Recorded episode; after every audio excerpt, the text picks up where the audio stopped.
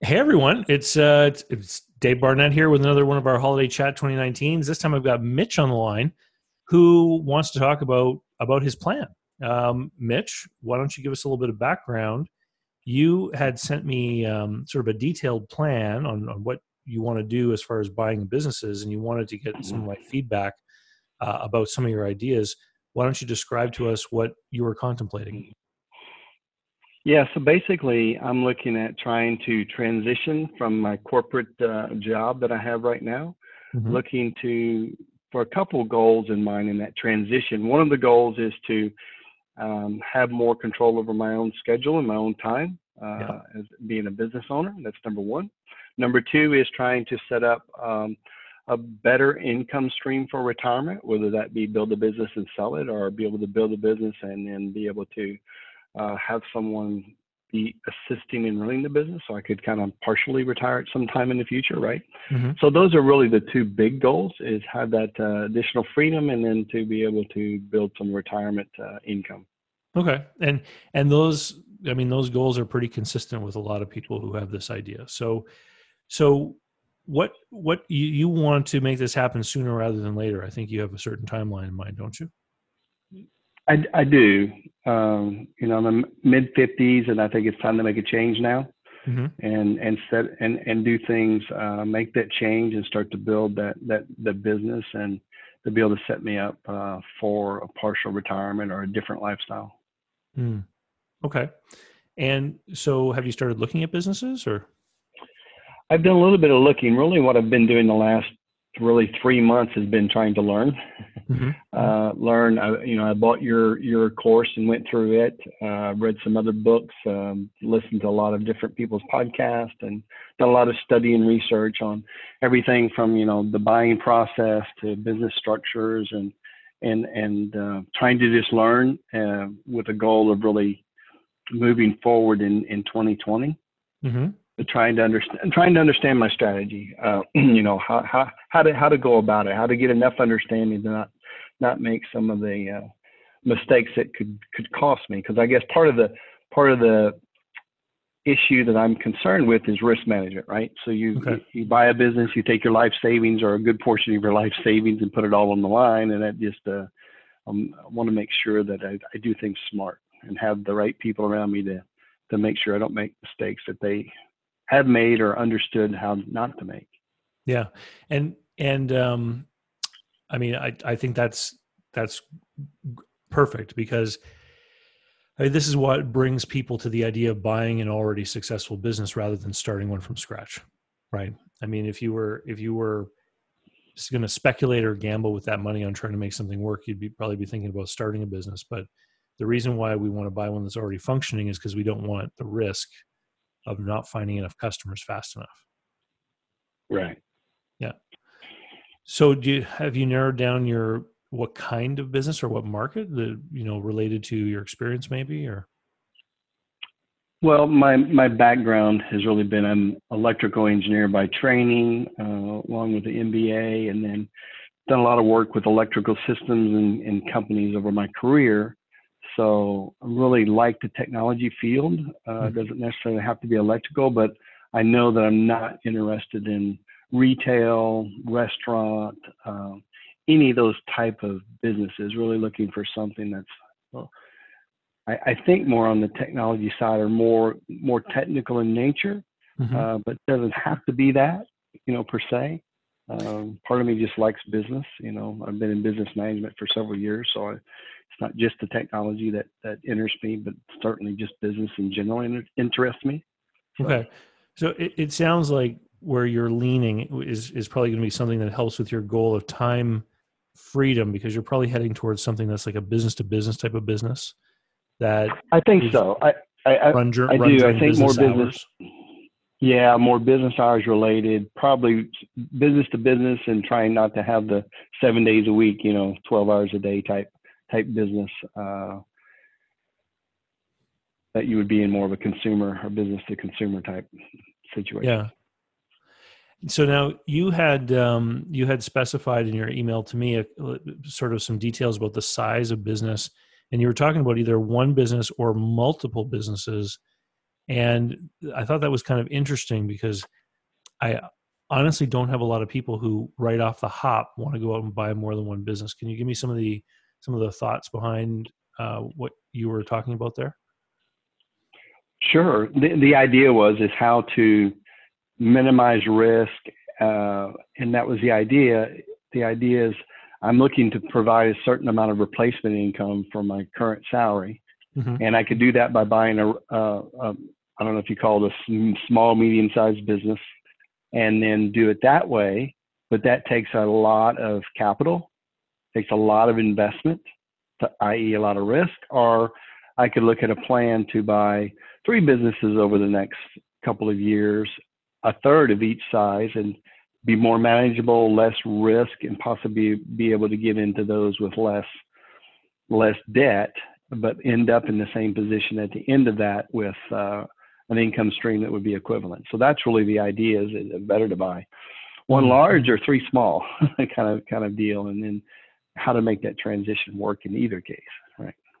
Well, I, I think that um, I think this is interesting to talk about because um, if you talk about buying one bigger business, say the biggest business you can afford to buy, um, I've seen people do this before, and the problem that happens, of course, is if you put your last nickel into the deal, there's there's no room to maneuver if there's some kind of bump, right?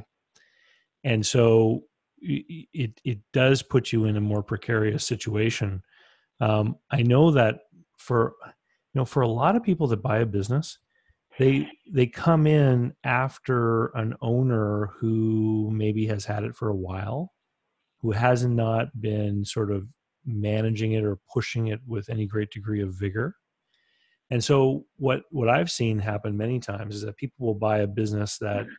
isn't the biggest one they can afford. They'll they'll buy one that they feel comfortable with. And because they bring new kinds of ideas and skills into the business, they're often able to increase the growth rate of that business. And and so your time can become occupied with managing the growth.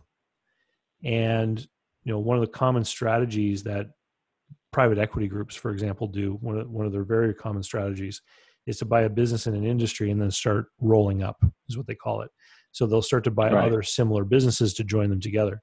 And there's no reason why you couldn't do the same thing even with with smaller businesses. Um, the opportunities, uh, and I've I've seen this even in things like seafood restaurants. It, the opportunities start to come at you more quickly once you make the first acquisition. Because right. what what's interesting is that from your point of view as a as a person who wants to buy a business, you can see the businesses that are in the marketplace and you can identify them, you know, find find them online and things like that. But the people that own those businesses can't see you. They, they don't have a way of of searching online for an individual who might want to buy a business. Right? And, and so what happens though is once you do your first deal, then they can see you because they hear about it in the trade. If if it's uh, you know amongst the competing businesses, they go, "Oh, that place got a new owner," and isn't that interesting?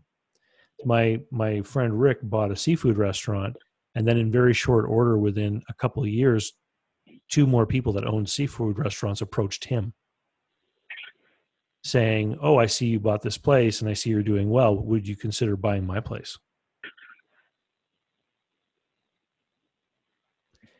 And so doing the first deal can actually be one of the things that creates the other opportunities. I can see that being out there in the market uh, makes yourself much more visible. Yeah, especially if if it's an industry that is, uh, and what you're talking about, something to do with technology or electrical or you know maybe equipment resale that has a service component like installation or maintenance or something. Uh, those businesses tend to have some kind of trade association, right?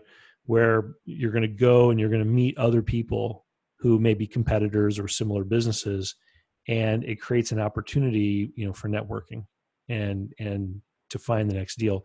One of the um, one of the members of the of the business buyer advantage group coaching program he's in a in an industry that has trade associations with meetings a couple times a year that's one of the big places where he does his prospecting. Because you know you, you you kind of you know corner somebody in cocktail hour and and sort of talk to them and, and find out if they if you think they might want to sell their business in the next little while.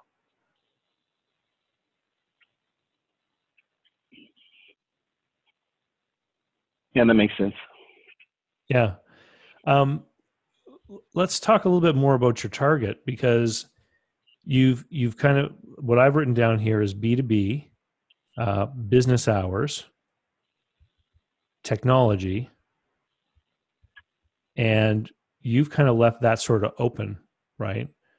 Like I have.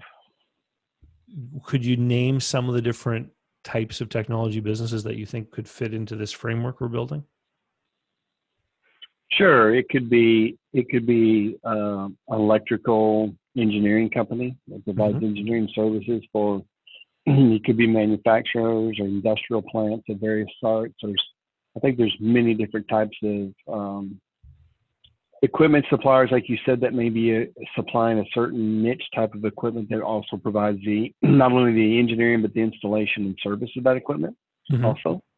Um, so I think there's a a few different veins. Actually, prior in my career, early on, I did uh, I did start a business venture with three other two other gen, two other business partners, and it was a industrial automation company. Mm-hmm. Um, about I don't know, maybe 20 years ago or more. Yeah. So did that for a couple years, and unfortunately, um, probably didn't know much about business. But the real issue was more about didn't know about selecting partners.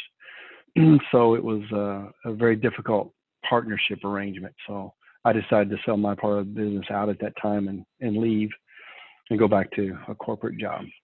Yeah. You know, automation, robots, automated handling of stuff. Th- this is something that has a big trend behind it because of demographics.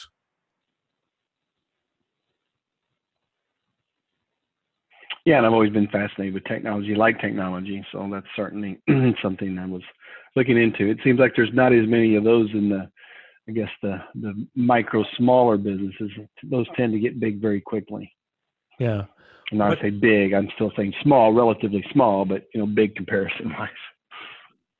what what about um, geography and footprint? Are you willing to relocate for the right opportunity? Yes, it just that seems difficult, but but probably so because I don't think we plan on staying in the region we're at. We we we really want to live in the southern southern part of the U.S. So, southern eastern part of the U.S. Mm-hmm. Uh, that's where we want to kind of retire and be at. So that would probably be the geographical area uh, to be in. I know a lot of a lot of different uh, types of companies also have a pretty broad virtual footprint when it comes to engineering services for sure. Um, right, because and, you can deliver a lot of this stuff remotely. That's right. Right. So you can have customers all over the U.S. and be based be based somewhere near a good a good airport. Yeah. Um, so, you know the the the people that I've worked with who who have undertaken these searches, um, they kind of they kind of do one of two sorts of things they either focus on a geography. So I know one fella who is focused on a, a pretty tight geography and he'll look at any business of a certain size, right? Certain sales revenue. And as a result of that, he ends up making hundreds of contacts with with businesses because it's it's really a numbers game.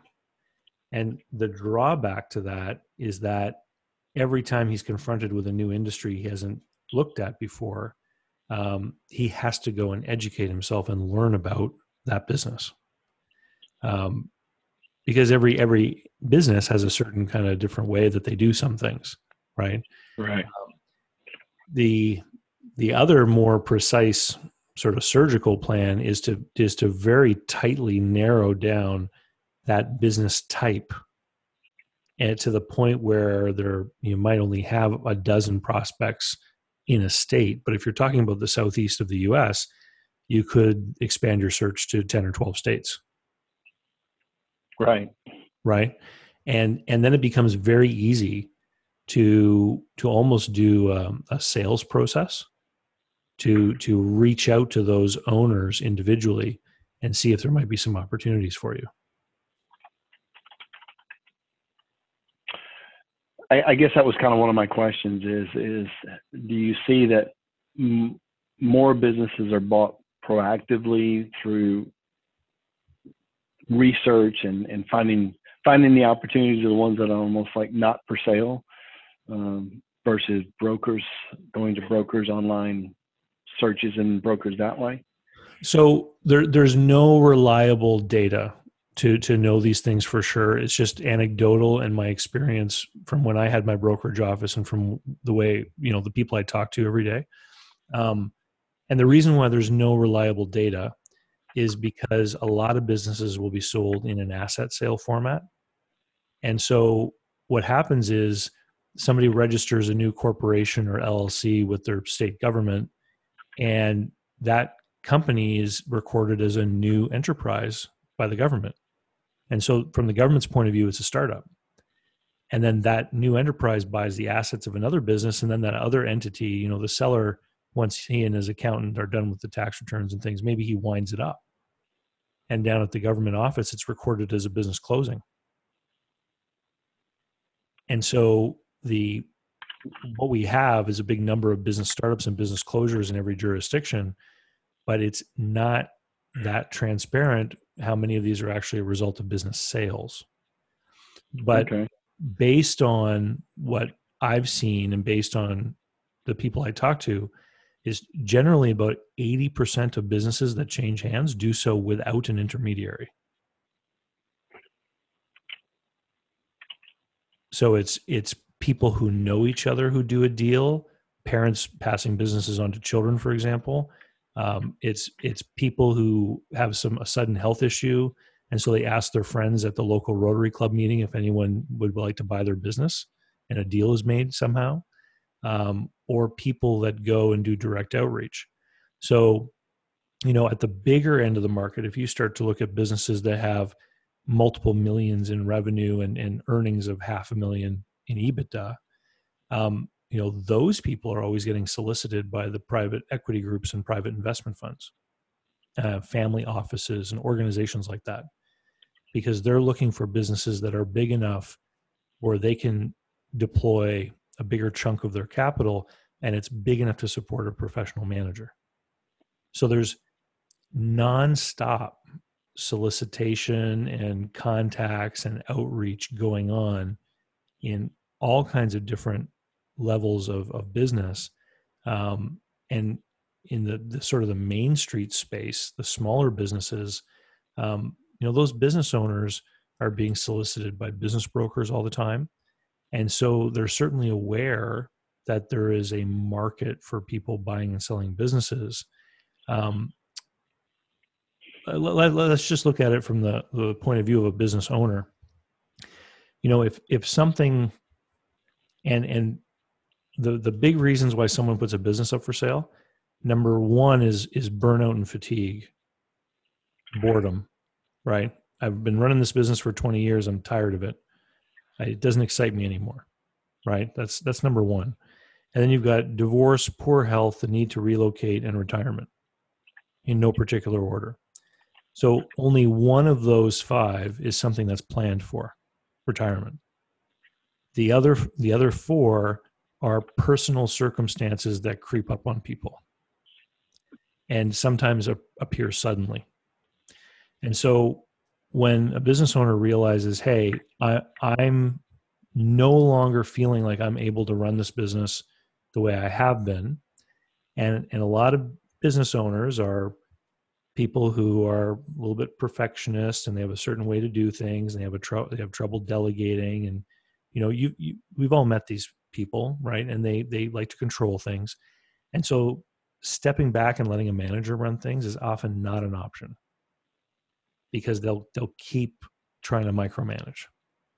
And so so they decide it's time for me to go. I need to sell the business. They know that the broker is waiting there. They know that the broker can help them sell the business, but they also know the broker comes with a price tag.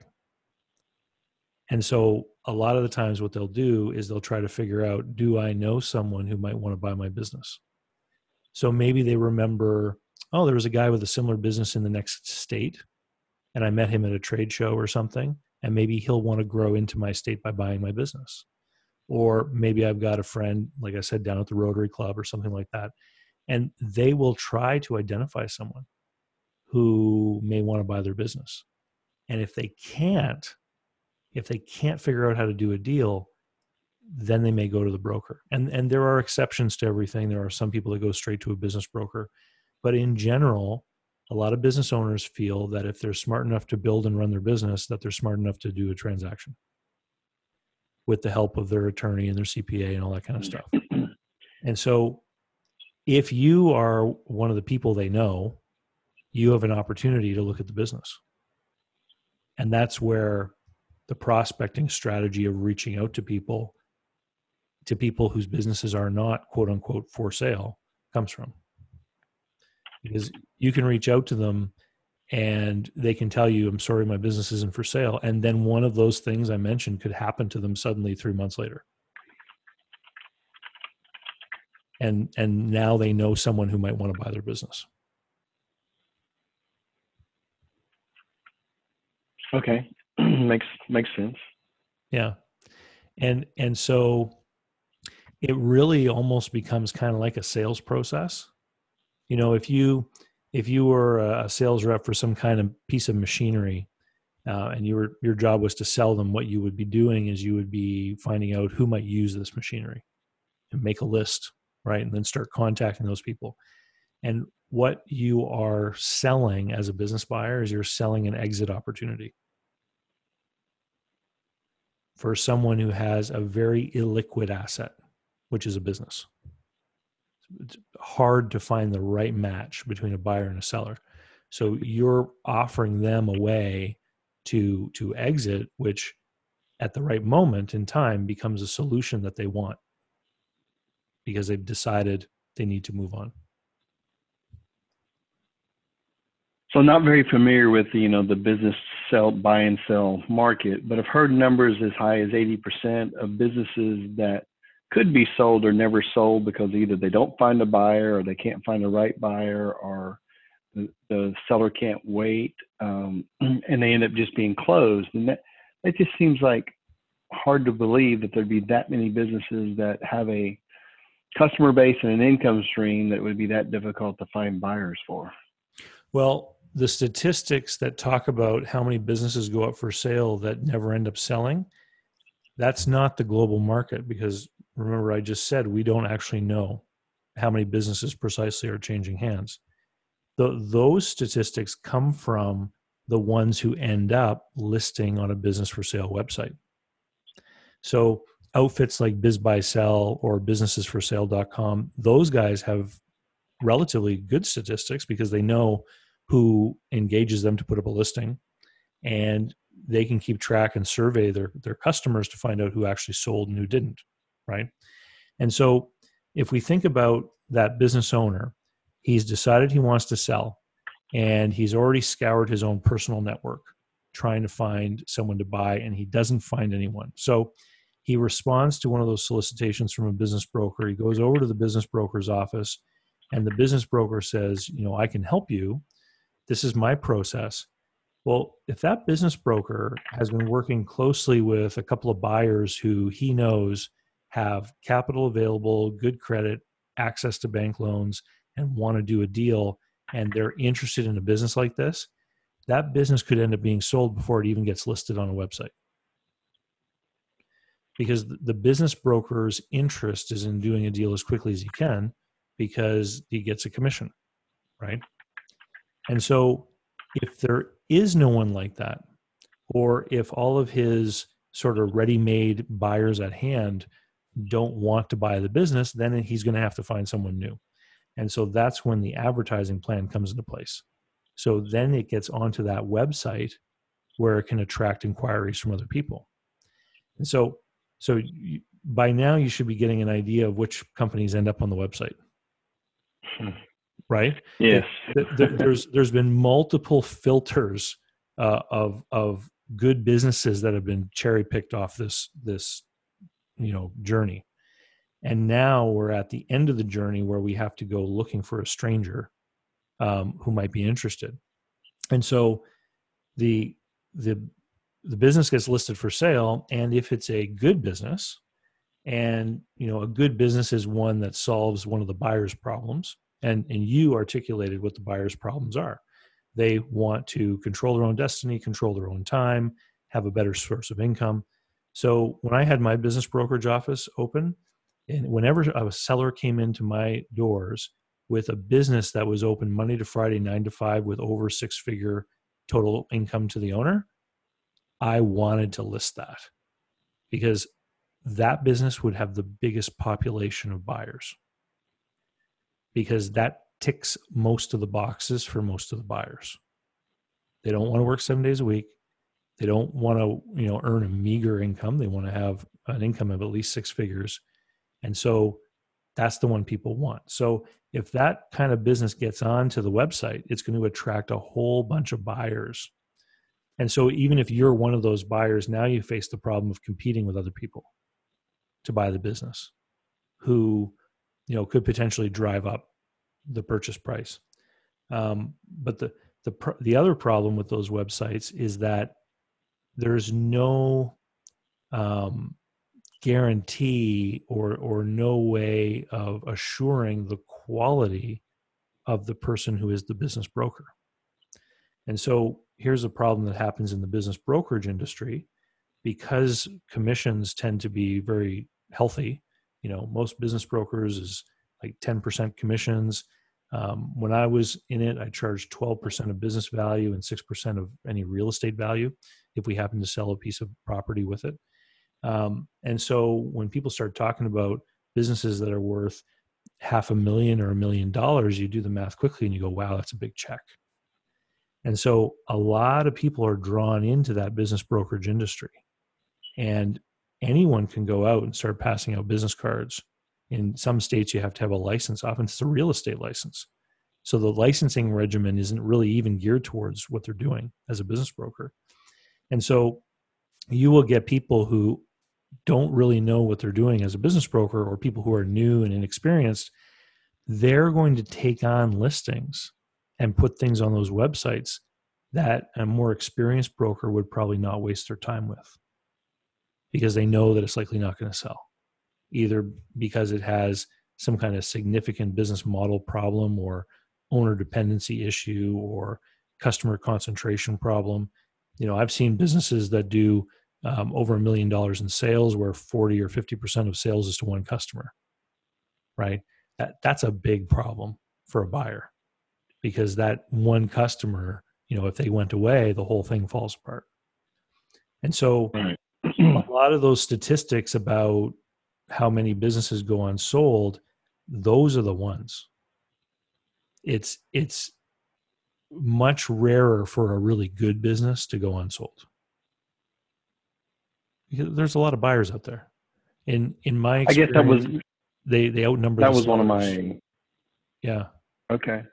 That was that was one of my questions, or one of my ponderings was if there's so many businesses and it's so hard to sell a business, then it's just a good strategy for me to get into, but knowing that one day I'm going to want to sell that business, right? and, and, and, profit from that. So, yeah, I mean, well, here's the here's the problem with business. Most business owners is that most business owners have no succession plan, or they actually do. Uh, but I've got I can tell you what their succession plan is. It's I will live forever and always run the business. Like and that's not my goal. So. You know, but but most of the people who who get into business who build one from scratch, or some of the people who who buy a business, what they do is they put all their effort and steam into getting the business going to the point where they actually have that income because that's their problem as a person starting a business is how do i get to an income i can live on quickly right? And then once they get to that income level well well then they've won they've achieved their goal. Now they have an income. Not many of them think through to the other end. And so they do things in their business that makes it more difficult to sell, either in the way that they manage things or the lack of proper systems and all that kind of stuff. Um, but if you knew from the day you got into business that your intention was to sell the business and that there's no guarantee in the marketplace for buying and selling businesses of finding someone who wanted to buy it, well, then what you would do is you would develop your own buyer. And, and so that's a much more sophisticated business owner who's actually putting into place a succession plan. So I do. Uh, there's a there's a franchise brand that gets me to come and do a conference call every quarter with them with their owners, and this is one of the concerns that a lot of those people have. And so what they've seen happen many times is that a business owner who's getting into their mid to late 50s will hire uh, someone onto the management team and then give them certain benchmarks for performance. And if they hit them they'll start to give them some equity in the business. You know and then this manager all of a sudden owns 10 then 20 then 30% of the business. And then when you start to get close to the halfway mark then they go to the bank and they make a deal and they buy out the rest of the company. So that that owner actually developed their own buyer from within and the bankers love it because now they don't have to wonder if the buyer is going to be able to run the business. Because for many of these cases the buyer is someone who uh, who is already running it. And so that's pretty clever strategy well well it is and and it just makes sense because if you sit down and think this is my long-term plan then that kind of thing makes sense right most of the time though like i said for the majority of the small business owners you know, uh, Michael Gerber wrote that book, E Myth, uh, and the, the, the newer updated one is E Myth Revisited, and I think it's one of the most important business books out there. But in the book, he argues that um, most people who own a business are not actually entrepreneurs; they're technicians who have tried to gain more freedom by exploiting their skill in creating their own business. So, you know, a very simple um, example of that would be the auto mechanic who decides to open his own garage, right? And so he opens his own garage because he knows how to turn the wrench and fix the cars. And so starts off by himself. And then as he grows the business, he's answering the phone, he's greeting the customers, he's ordering the parts, he's counting the inventory, he's sweeping the floor, he's fixing the cars. And then he gets busy enough that he hires the second mechanic. And so the second mechanic starts working on cars but he's still answering the phone, greeting the customers, ordering the parts, sweeping the floor. And then he hires the third one. And by the time there are three mechanics in the shop, he now is maxed out in his bandwidth for greeting the customers and ordering the parts and answering the phone and everything. And and then the business just stays like that for 20 years. And he never gets to go on vacation. And he burns out or he decides one day it's time to retire and he sells the business because his skill set and everything it has to do with fixing cars, not necessarily running and building businesses. And so, in in in my experience, and I've seen this countless times, somebody who isn't even an auto mechanic, someone who's like a middle manager from the phone company or something like that, they will buy that business, and they're not a mechanic, so they never fix a car. But what they do is they work on the systems and they they delegate responsibility and they make one person in charge of you know maintaining and counting the the battery and headlight bulb inventory and another person's in charge of you know ordering parts and then they get another front counter person to greet the customers and they build the infrastructure so they can hire mechanic five six and seven right and then you start to really build this business because the person is bringing skills to the table that are about organizations systems and making strategic decisions for running the business. So, in our universe of business owners, a big chunk of them are in that technician category. And so they go to work every day thinking that their their job is to serve the customers instead of being the owner of a business and managing the asset to its highest and best use and best outcomes.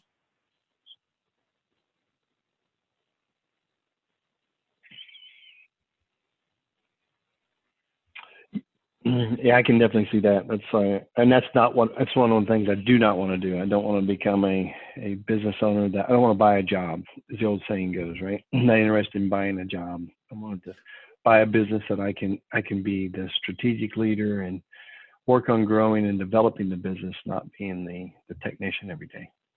Well, you know, just simply being aware of this stuff puts you ahead. Um, there's a, a, video on my YouTube channel uh, with a guy named Ian uh, in Prince Edward Island, Canada, who sold his business, and he started off as the technician and evolved into the entrepreneur. And it's it's a really great interview because he talks about how after a while running his business, he began to realize that there were certain things that he was missing out on, and so he started to invest in management programs where he would sign up and he would learn, you know, better ways to run the shop and, and better systems to put into place and and eventually grew his business to the point where he turned it into something that people wanted to buy. And and so it's really interesting because it, i think that's kind of a rare story. Um, i have not met many people like that. Um, but it but it can happen right? Once once an awareness is is uh, achieved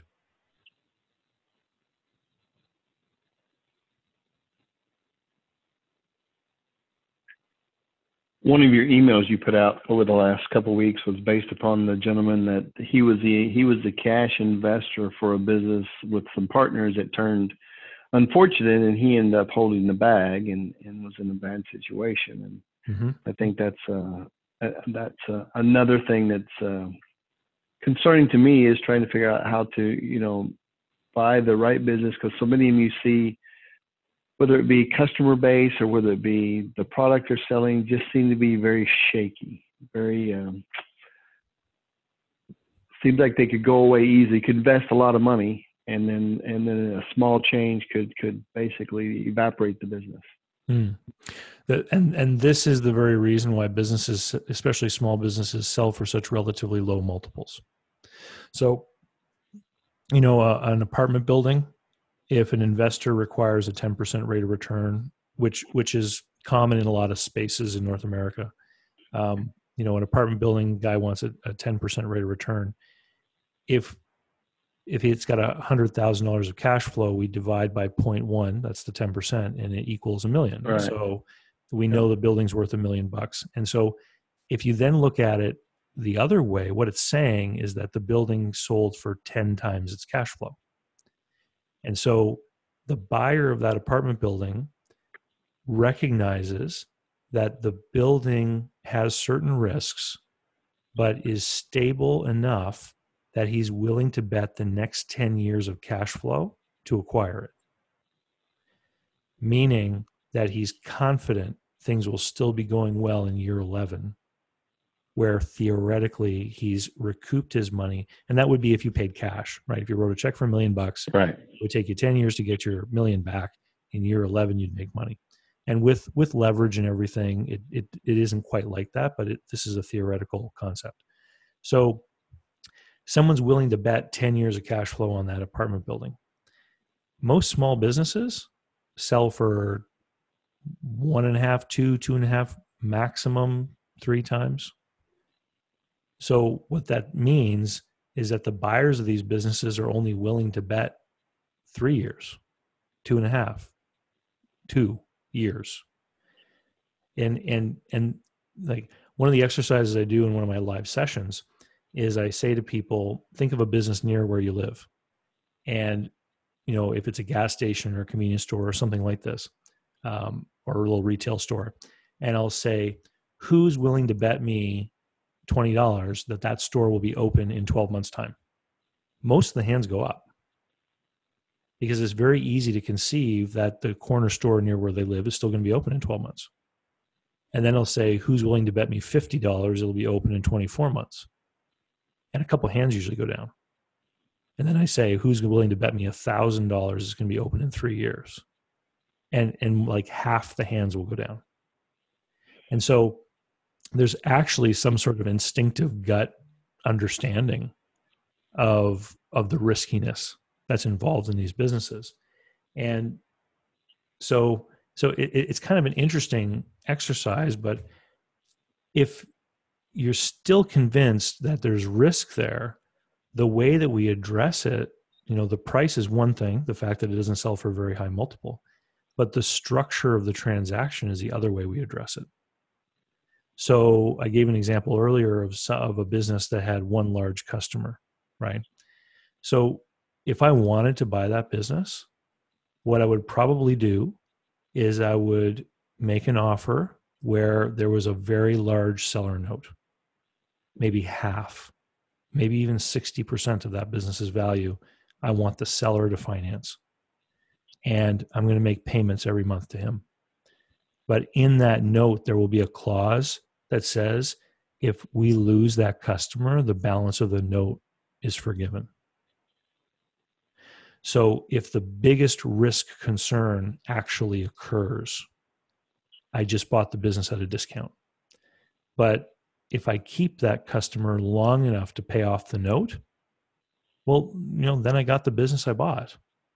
He sold me the business with the big customer and I kept the big customer and I made money with the big customer and and I eventually paid off the note. So the the seller is sharing in the risk that the big customer could go away. And what is frustrating is mm-hmm. when a buyer is educated and knows what they're doing and they can properly assess risk and they find a deal and they make an offer which makes sense for them and then they lose the deal to the guy who's willing to sign the SBA loan and get 90% financing by putting up his house.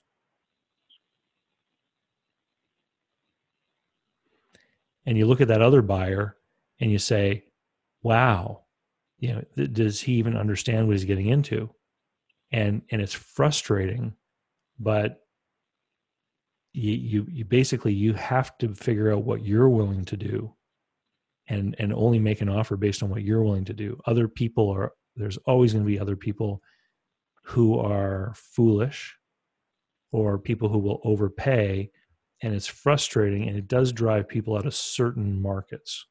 So one of the things that I've talked about quite often, you know, people will notice a phenomenon in a city where all the convenience stores, for example, seem to be opened by people that are new to the country. Well, there's a reason for that. If if you're immigrating to a new country and you have a language barrier and you can't work in the field that maybe you've studied in your homeland, well, you still need to get an income somehow to feed your family. And a, a business like a convenience store, maybe you can run even though you have a language problem, like a, a barrier to communication. And so people who need that kind of business are willing to overpay what uh, a local person might pay for the business. And so you, you can actually see the effect of this kind of thing on a certain type of business in certain markets. And what it what it means is that you just have to withdraw to the areas where you have the greatest expertise. In the types of businesses that you're talking about, you're talking about businesses that are more complex where an owner has to have some degree of technical expertise, right? Which you have. And so the field of buyers is going to be shrunk by the skill set required. The, you know, for for many years people always ask me what's the what's the market like for small businesses and it took me a long time to realize that there was no such thing there's there's a, a market for four door used cars. There's a market for three bedroom houses because there's a lot of them and there's a lot of buyers and a lot of sellers. Every business is unique. And so, you know, just down the street from your house could be an incredibly profitable flower shop. You're probably not going to buy it because it, it, it doesn't fit with you and your skills. Right. So when you talk about business value, one of the things you were you were talking about real estate and investing, and so one of the things I've been thinking about is you know business is a good investment, but as I look at a lot of these small businesses, say you have a small business doing four hundred thousand in revenue, it's going to give you a a hundred thousand dollars in in owner discretionary income, uh, but basically when you spend your four hundred thousand dollars, you buy that business, you basically have a salary Mm-hmm. But your investment's really not making you anything. I mean, be better off keep my job and just put your investment in real estate and make your 10% because you're really not getting a return. So struggling at valuing some of these investments when it comes to business because of that. And th- this is one of the biggest issues because there are a tremendous number of these quote unquote small businesses out there that are really just people owning a job. But because they're registered and they have a you know corporation or LLC or whatever, everyone calls it a business. But if that you know, and, and there's even some that are worse where somebody who has the skills to earn 80 grand in a job, they're running their own thing and only taking 60. I call those hobbies because people are right. they're contributing labor to make it work. Right.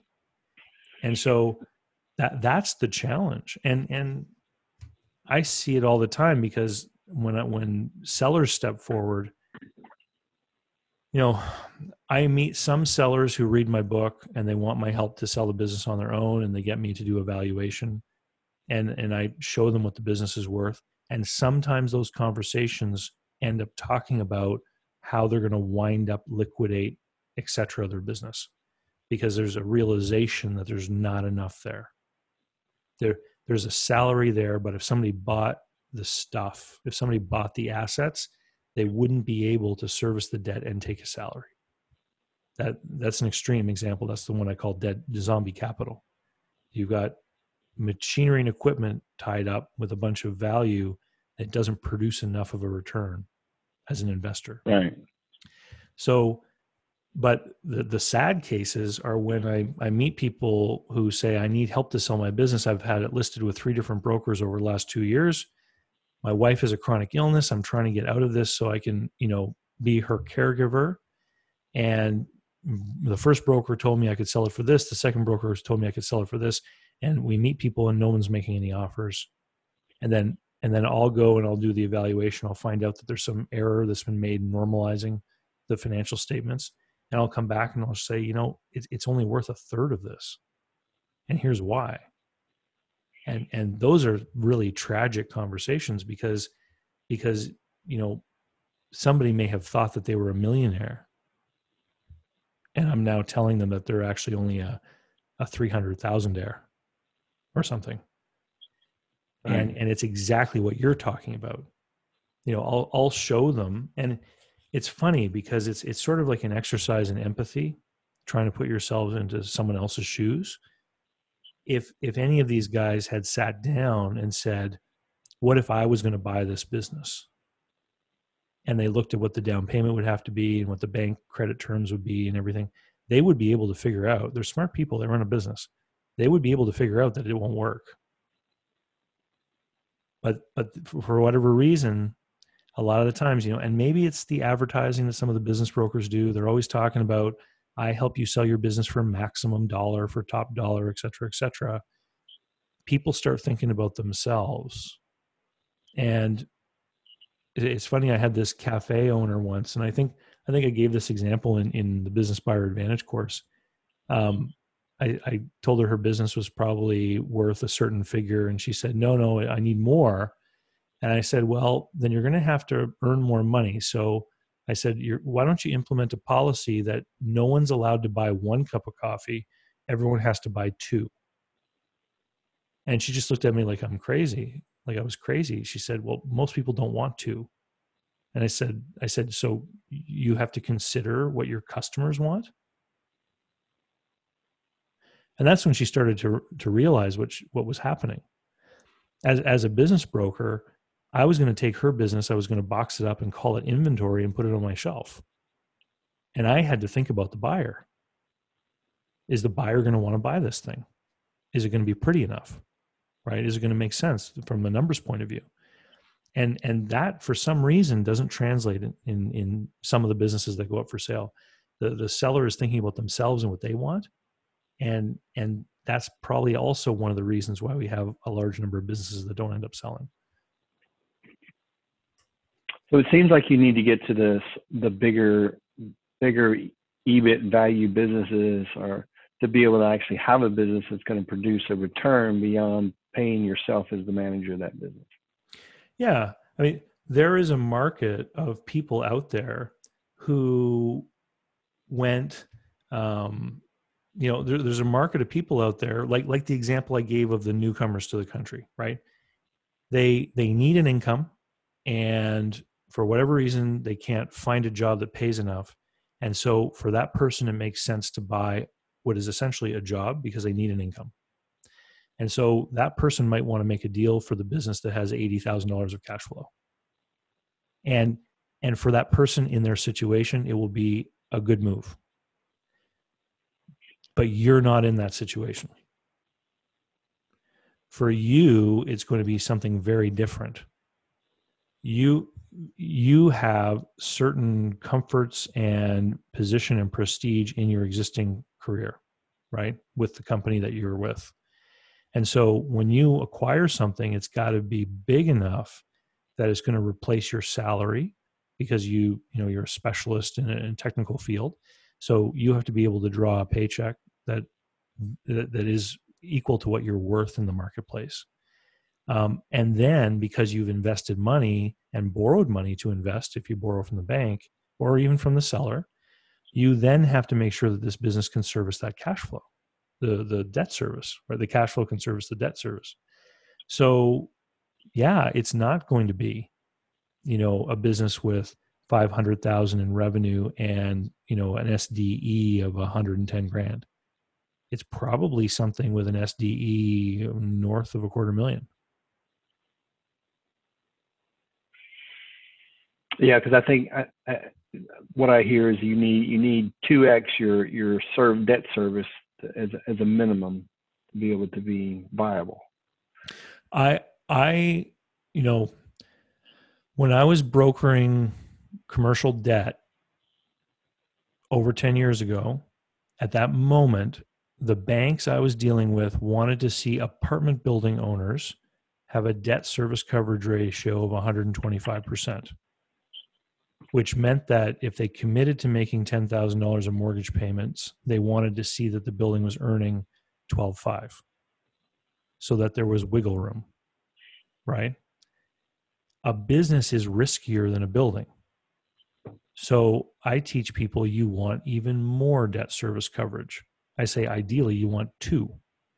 So if your business is cash flowing after you're paid, if your business is cash flowing 100 grand, you don't want to commit more than 50 to debt service because if you have a 10% drop in sales you could easily have a 50% decline in profit right and so right. what what terrifies me all the time is when people show me these term sheets from SBA lenders where they've got 1.15 debt service coverage i mean that's lower than what those banks 10 years ago wanted on the apartment deals I mean, the the when you apply a huge amount of leverage to something as risky as a business, you're asking for for to hit a pothole and have a real bad accident. And and that's why there's got to be seller financing involved, subject to offset, and you know ideally you have certain clauses and conditions where that seller note maybe is is subrogated or postponed to the bank under certain conditions. Um, in non non guaranteed situations like you know in canada there's no sba and so the banks look at these deals very differently um, they look at the risk involved and it's it's very common for a bank to say we will lend this amount if the seller will do this amount and if these ratios on the balance sheet aren't met the seller has to stop being paid until they are. And so, so what the bank is doing is they're protecting themselves by protecting the cash flow of the business. And they're they're making sure that if there are these problems, that there are mechanisms already in place to to hold back the cash in the business to keep the business alive. Because if you if you if you take too much cash out of the business and you start to you know lack operating capital all of a sudden you get into this death spiral where things just start to go down and you start making decisions about instead of making decisions that are good for the long-term success of the business you're just trying to get your hands on cash and and that's a right. whole other that's a whole other conversation you know that's that's when you know in, in a very simple example that's when somebody who owns a restaurant does a deal with a, a merchant cash advance lender who says, I'll give you 20 grand to cover your payroll, but now you got to give me 6% of everything that goes through your credit card terminal until you've paid me back 25 grand. And now in the next week, the guy's trying to run his business on 94% of his credit card receipts instead of 100. And it just it just gets worse and worse and worse.